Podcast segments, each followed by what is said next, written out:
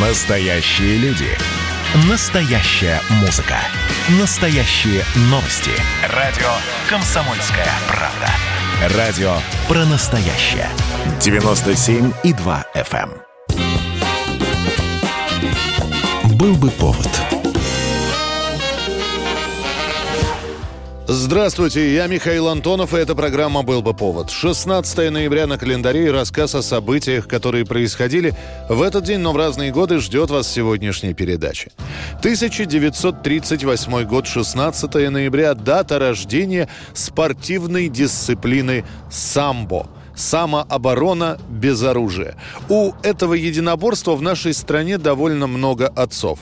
Официально основоположником борьбы самбо является Анатолий Харлампиев. Он будет первым руководителем всесоюзной секции борьбы вольного стиля. Однако у Харлампиева тоже были учителя. Василий Ощепков и Виктор Спиридонов. Правда, их имена предпочитали не афишировать. Этот бросок показал мне один добрый человек, старый мастер. Ну ладно, приходи завтра, пораньше.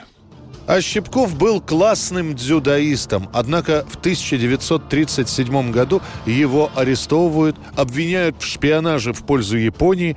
В итоге Василий Сергеевич умрет в Бутырской камере через 10 дней после ареста. Не понадобится никаких пыток, а Щепков, у которого была тяжелая стенокардия, просто задохнется в тесной непроветриваемой камере. Про Виктора Спиридонова не говорили по другой причине. Было невозможно себе представить, чтобы лавры родначальника самообороны без оружия достались бы бывшему офицеру императорской армии. На Первой мировой войне Спиридонов стал инвалидом, и сам он ничего не мог показать из своей борьбы. Это была теория. Показывали часто обученные Щепковым ученики. Система Спиридонова была исключительно прикладной. В ней в основном были представлены приемы, направленные на моментальное выведение противника из строя, плюс нанесение максимальных повреждений или даже увечий.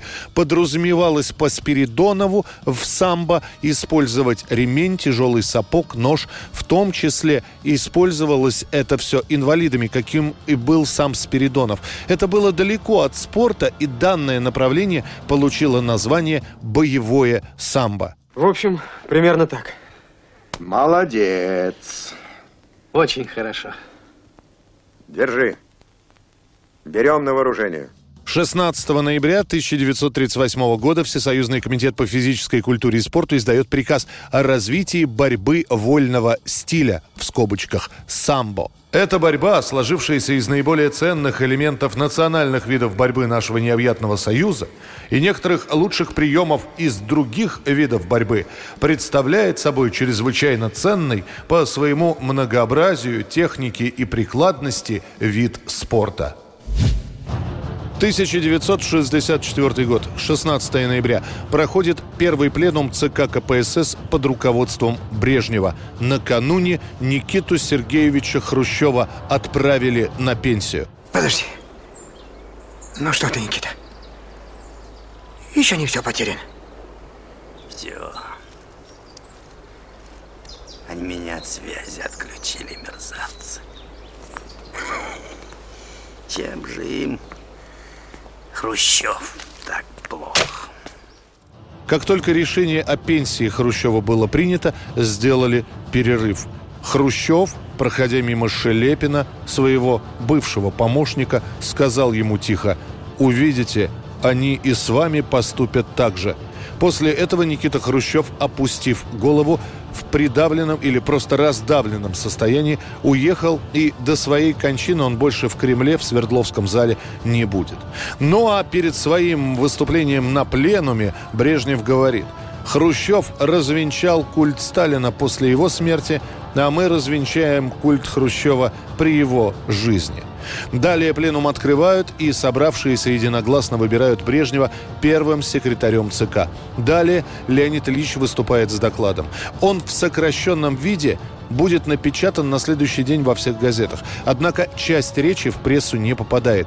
Как раз в этой части и шла речь о Хрущеве и его волюнтаризме – мы были едины во мнении, что в работе в президиуме ЦК нет здоровой обстановки.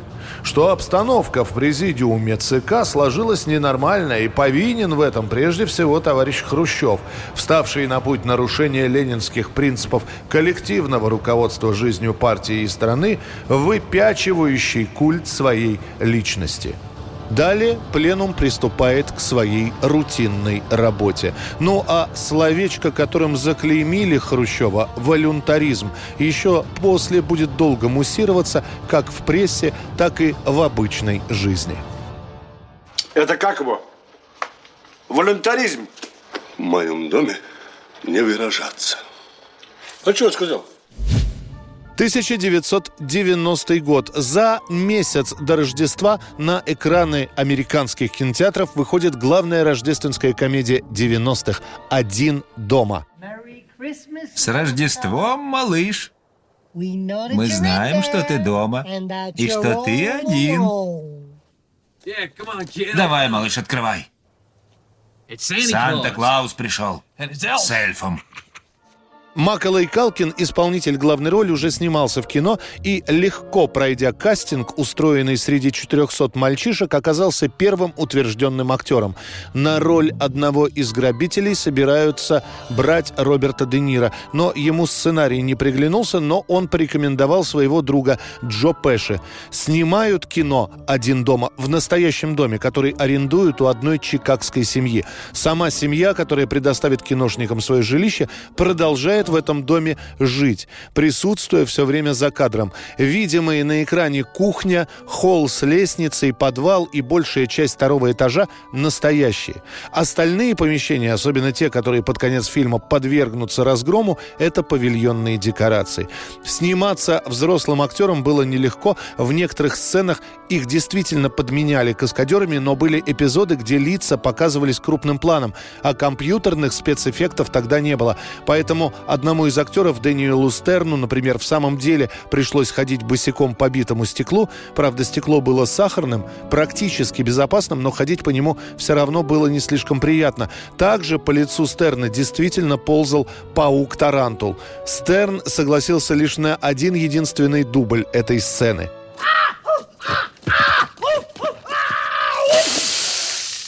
В общей сложности за все время показа один дома заработает почти полмиллиарда долларов. Сама лента, начиная с 90-х годов, постоянно называется одной из лучших рождественских картин последних лет. 1996 год, 16 ноября. Великобритания сходит с ума по новой девичьей группе Spice Girls. Они возглавляют британский альбомный чарт со своей дебютной пластинкой. Уже к концу года весь туманный Альбион, а уже на следующий год весь мир запомнит имена участниц коллектива. Две Мелани, Джерри, Эмма и Виктория. Это была программа «Был бы повод» и рассказ о событиях, которые происходили в этот день, 16 ноября, но в разные годы. Очередной выпуск завтра. В студии был Михаил Антонов. До встречи.